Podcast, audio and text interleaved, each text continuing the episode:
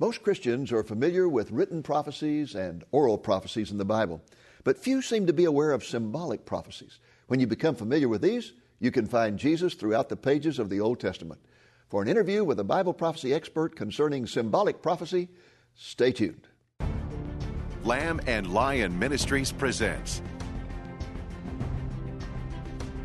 Christ in Prophecy, a program that focuses on the fundamentals of Bible prophecy, showing how current events in the news relate to biblical predictions of end time events and the soon return of Jesus.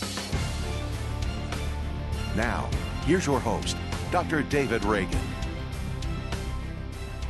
Greetings in the name of Jesus, our blessed hope, and welcome to Christ in Prophecy. My colleague Nathan Jones and I have as our special guest this week a Bible prophecy expert who has made a reputation for himself as an interpreter of symbolic prophecy. His name is Alan Walker. He is from Nowata, Oklahoma, and he heads up a ministry called Alan Walker Ministries. Alan, welcome to Christ in Prophecy. Dave, thankful to be with you today. It's always good to have an Okie come down here to God's country in Texas. Reluctantly. well, we're glad to have you, brother. Uh, good to have you. Nathan, here. good to be with you. You too. Hey, I got a question for you. We're talking about symbolic prophecy. Could you define it for us and then give us some examples? Okay. Prophecy in the Bible uh, is scattered throughout Genesis to Revelation.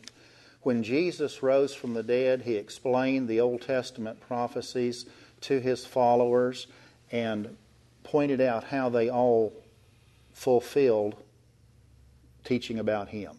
So there were symbols of prophecies that would be fulfilled later in Jesus' life? For example, uh, in Genesis 3:15, the seed of the woman was predicted. That was actually the first prophecy in the Bible. But then Adam was put to sleep. A rib was taken from him. The woman was created from the rib. And then Adam had a bride, and that was a type or a picture or a symbol of the church coming through the sufferings of the Lord Jesus Christ. Hmm. What are some other examples then? Okay. Let me give you one. Uh, it occurred to me the other night that one of the greatest prophecies in all the Bible, great in terms of its overall impact, of its um, significance, is totally symbolic. And that is the prophecy in Daniel chapter 2, where King Nebuchadnezzar had a dream and in that dream, he saw this tremendous uh, vision of a man who had a golden head and a silver chest and thighs of bronze and legs of iron and feet that were brittle. Every bit of that is symbolic in nature. And he didn't understand what it was. And so Daniel said, Well, sir, you're the golden head. And, and you're going to be followed by the, the chest of silver, which is going to be the Medo Persian Empire. And they'll be followed by the thighs of bronze, which is going to be the Greek Empire. And then there's going to be the Iron Empire, which, of course, was the Roman. And that final empire, represented by the feet, is going to be the empire of the Antichrist.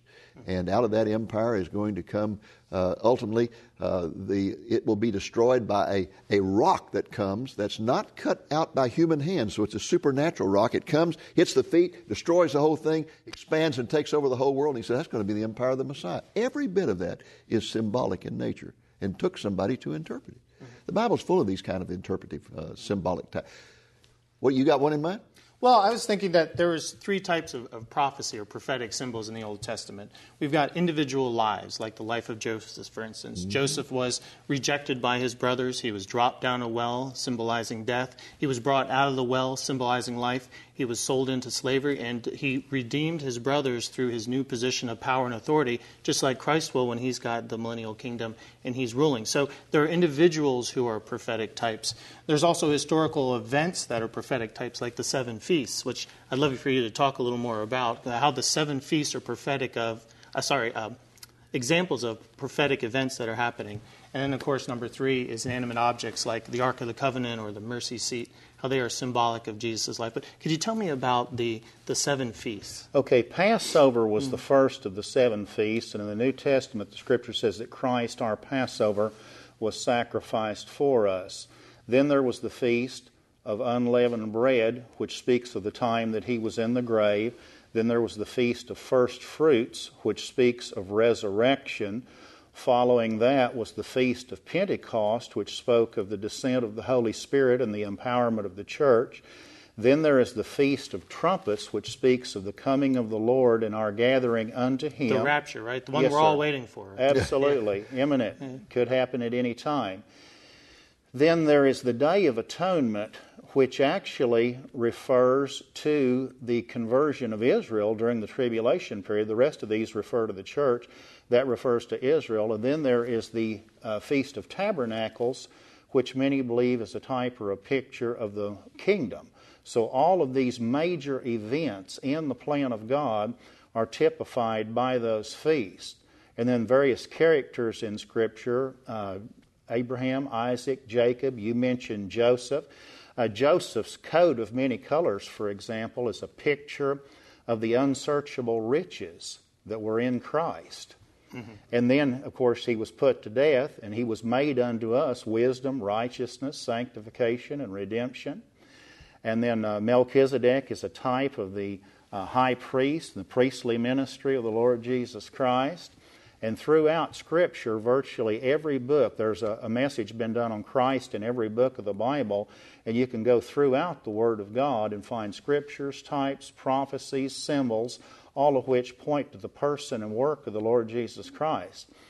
We actually need a working knowledge of the whole counsel of the Word of God. Many times we've just got a hold of bits and pieces of the Word of God and we fail to see how it all fits together. But Jesus is the common denominator that ties the 66 books of the Bible, and He is the unifying theme of mm-hmm. Scripture. Everything in the Old Testament points forward to Christ, everything in Revelation points back to Christ, and we see uh, Jesus as the central theme of the Word of God. That's right. There was. Go ahead. Oh, well, I uh, you hear about symbolic prophecy like silver means redemption and stuff like that. And my first thought back in the day when I was studying this is, well, where do they get that meaning? Or why does this point to Christ? And in my search in the Bible, I found Colossians 2, 16 through 17, which reads, Therefore, don't let anyone judge you in regard to food and drink or the matters of a festival or a new moon or a Sabbath day. These are a shadow of what was to come, the substance of the Messiah. So all these symbols, all these prophetic types, are all point to Jesus Christ, and God did that for a reason. Why do you think God seeded the Bible so much with symbolism then?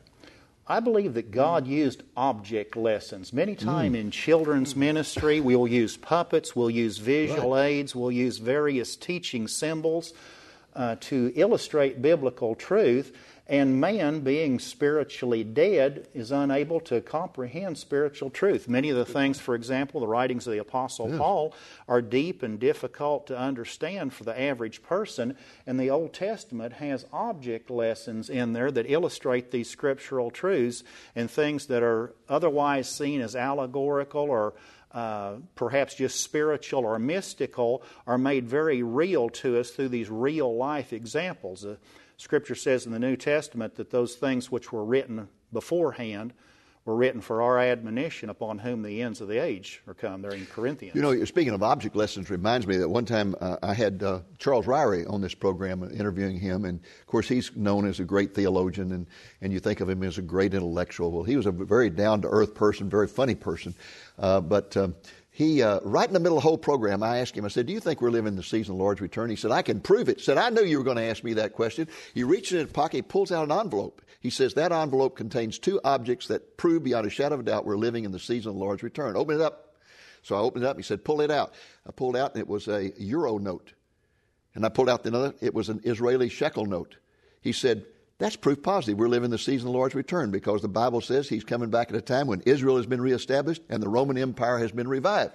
So when the program was over, I said, Dr. Ryrie, man, that was a really great illustration, uh, like a children's program where you, you give object lessons. He says, Oh, people think of me as some you know, theoretical uh, theologian and all. He said, The very first book I ever wrote in my life was a book on object lessons for children. He said, I just love object lessons. And the Bible is full of these, as you pointed out, pointing to Jesus Christ. And of course, all of that goes over to the book of Revelation, where it says over there in Revelation 19, makes a, a very interesting comment there. Revelation 19, verse 10 the testimony of Jesus is the spirit of prophecy. That's what prophecy is all about. It's all pointing to Jesus Christ. And, and when you learn how to look for it symbolically, you can find Jesus in almost every page of the Old Testament. You know, my favorite, my really my favorite symbolic uh, lesson uh, is the one you mentioned, and that is Joseph. Joseph. I mean, just think of it. Joseph came to his people with a special message from God, and they rejected him. Same way with Jesus.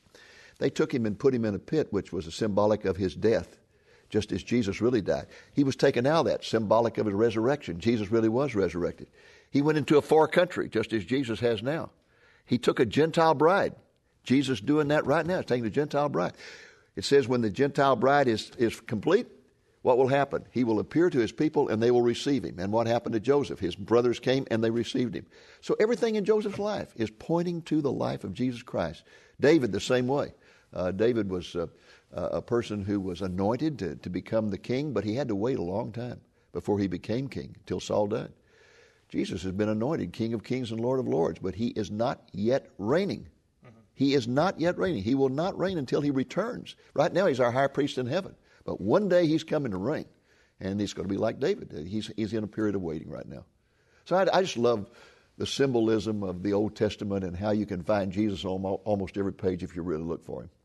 you mentioned Joseph. Also, Joseph had an original dream or vision which speaks of the fact that God had a plan and purpose before all of that came about. He ended up telling his brethren, he said, You meant it for evil, but God meant it for good. And God had a predetermined plan and purpose, which is worked out. And his very dream was symbolic prophecy as a woman with this crown and, and all this sort of thing, and it was pointing to the, uh, the, the development of the children of Israel and 12 tribes and all. And, and uh, so we, we just have these symbols all through the Bible.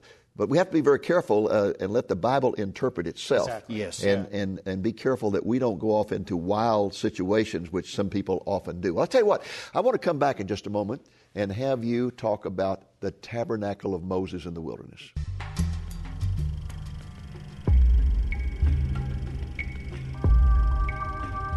Welcome back to Christ in Prophecy and our interview of Alan Walker. Hey, Alan, can you tell us a little about your background and what got you into Bible prophecy? Yes, Nathan, thank you. Uh, my wife and I uh, work full time at the Voice of the Martyrs, a Christian ministry uh, dedicated to fulfilling the uh, ministry to the persecuted church. Important ministry and then, now. And then travel. Uh, I travel weekends teaching Bible prophecy in the tabernacle.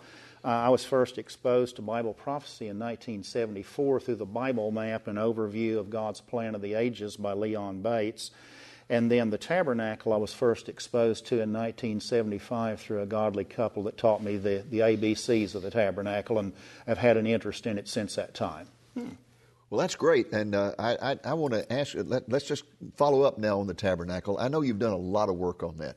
And we're going to tell people at the end of the program how they can get a lot of that work free of charge. Uh, so tell us, why is it important even know anything about the tabernacle of Moses, and what does it mean in terms of symbolic prophecy? Well, the scripture says, Dave, that out of the mouth of two or three witnesses let every word be established. And there are certain things in the Word of God that are just mentioned a time or two and then there are other great themes of the Word of God which heavy emphasis is given to. There are some 50 chapters in the Bible dedicated to the tabernacle, and if God dedicates 50 chapters to something, we know it is a central theme of the Word of God, and we need to major on the majors, minor on the minors, and if, if God puts heavy. So this emphasis, is a major, huh? Yes, sir. All right. Well, why? It foreshadows redemption. Okay. We mentioned that we need object lessons to help us understand spiritual truth.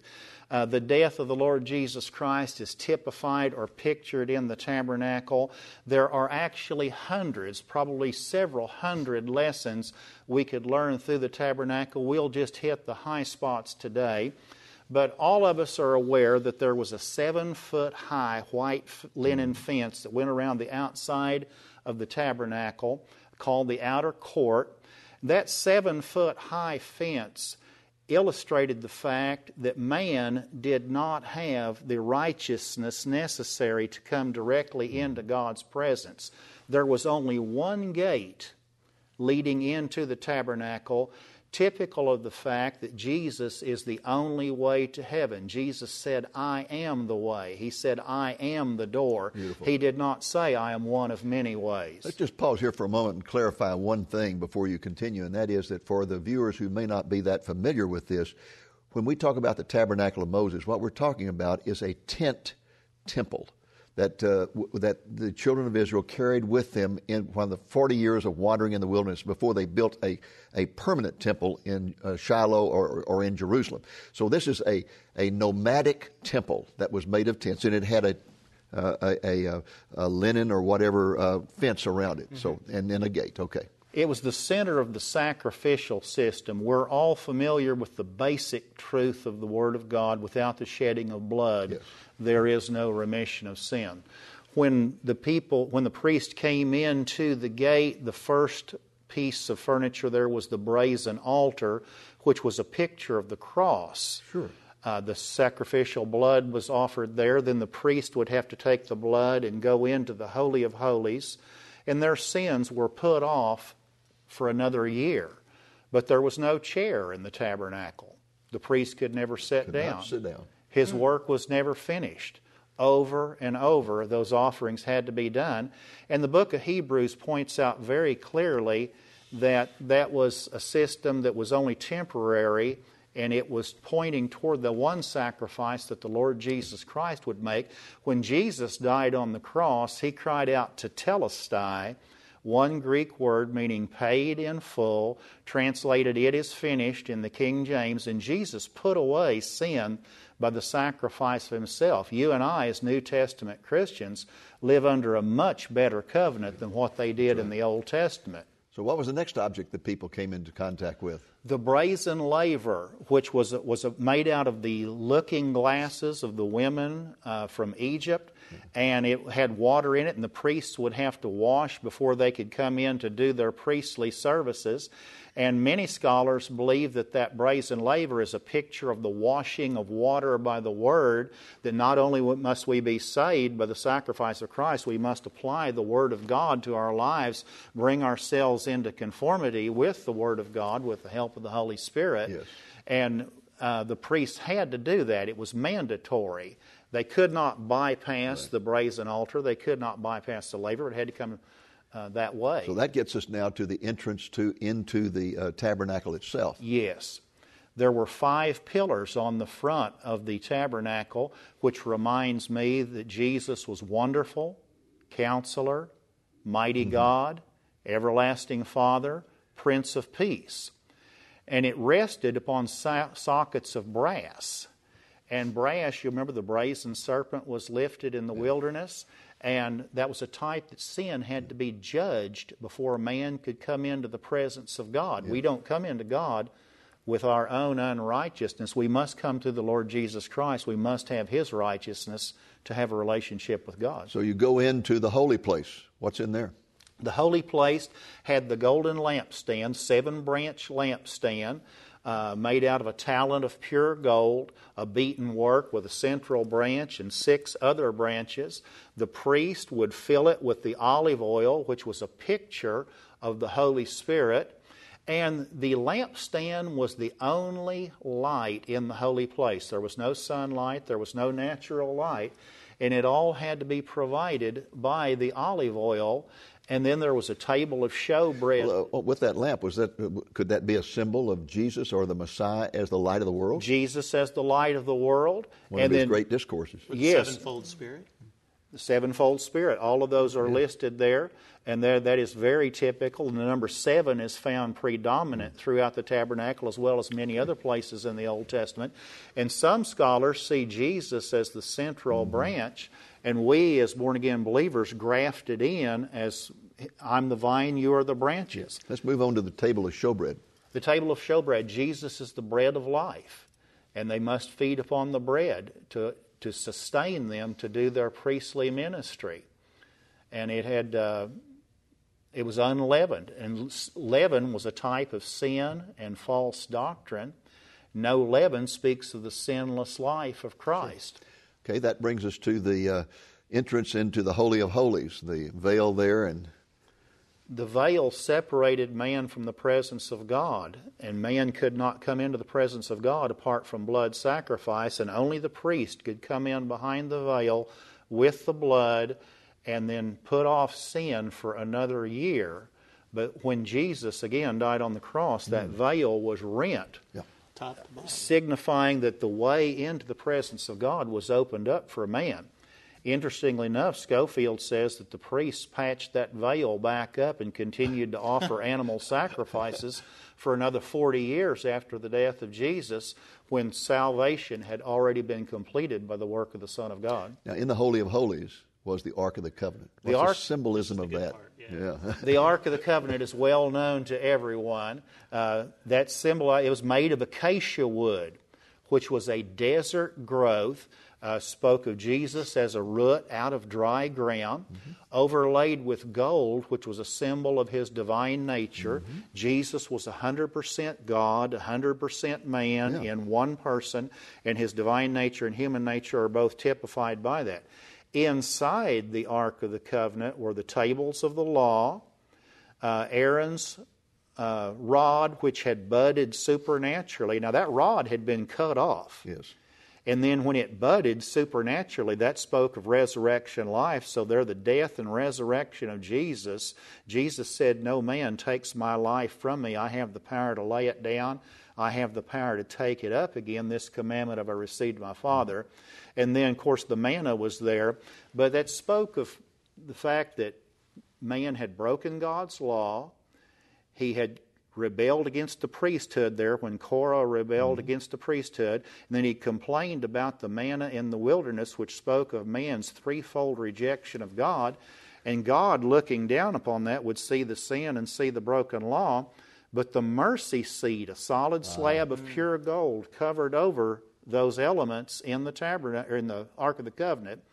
And the priest would put that blood on the mercy seat which was propitiating them and, and putting sin off for another year. So it was a symbol that the death of the Messiah through the shedding of his blood would make it possible for the mercy of God to cover the law of God. Right. Rather than facing law, we face grace. Yes, amen. You and I have grace today because of what Jesus did. But these object lessons from the tabernacle help us understand these spiritual truths in the New Testament. Alan, you got to tell us about the angels because that's my favorite part. okay. Why were there two angels on the mercy seat? Okay. Well, one scholar said that we believers, we born again believers, are the curriculum that angels study. The angels, the angels look on at God's plan of redemption, and they see God's involvement with man and as they are watching there, facing each other, looking upon the mercy seat, they see redeemed humanity, and they are watching the ongoing conflict between good and evil. And it also speaks of the angels guarding the essential holiness of God. The Shekinah, visible glory of God, would appear there in the Holy of Holies.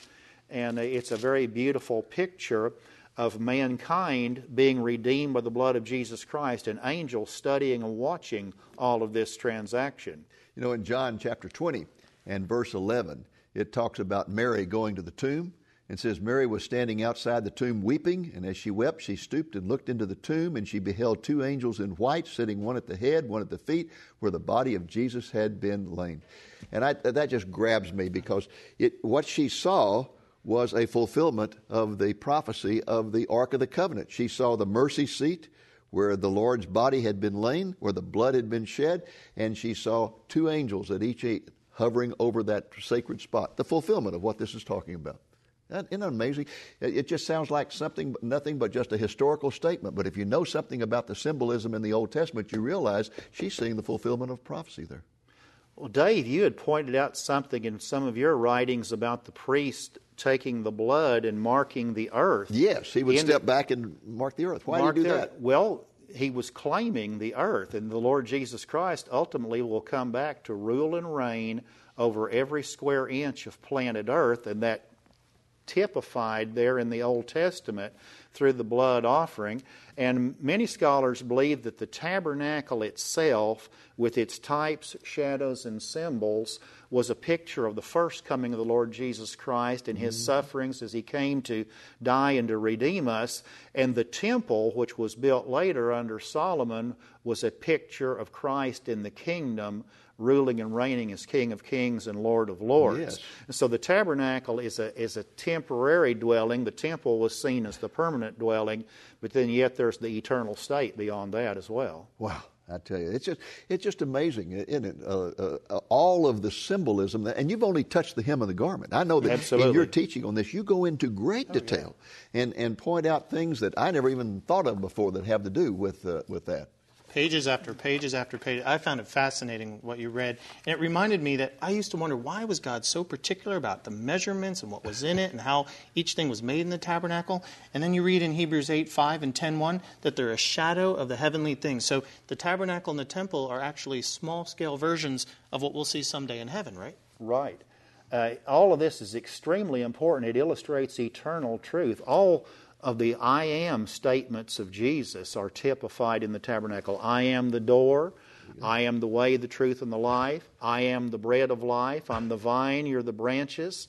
Uh, I'm the uh, the gate. Yeah. Uh, all, all of this is pictures of Jesus. And the Jews would have understood that, right, as he was teaching? They should have. They should have been able to look at the Old Testament and see. Uh, of course, Daniel talks about a specific time for the coming of the Messiah. They should have been able to see that clearly from the writings of the Old Testament. Well, I tell you, it'd be difficult to find an object lesson more important than the tabernacle of Moses. Absolutely.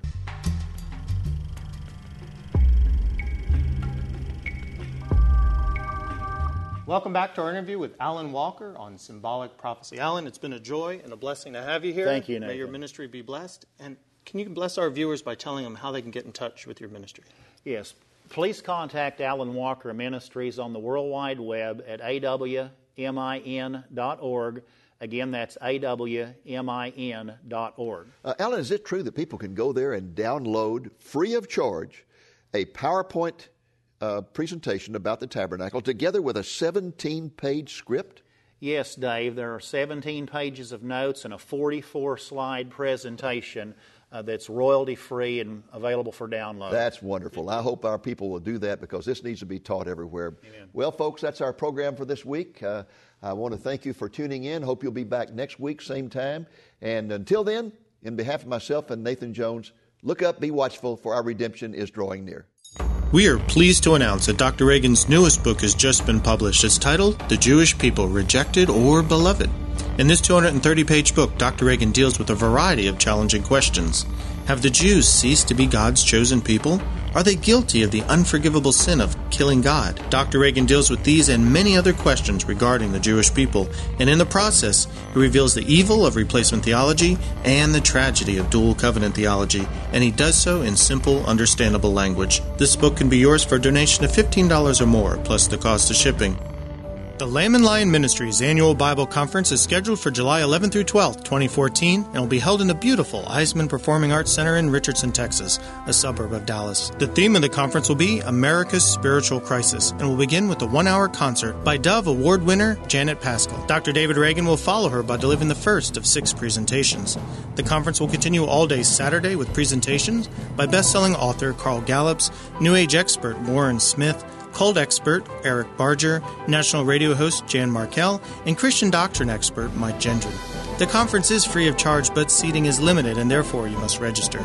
You can do so by calling the number on the screen Monday through Friday from 8 a.m. to 5 p.m. Central Time or register online at lamblion.com. Thank you for joining us on today's Christ in Prophecy, a presentation of Lamb and Lion Ministries, a non denominational ministry dedicated to teaching the fundamentals of biblical prophecy and proclaiming the soon return of Jesus.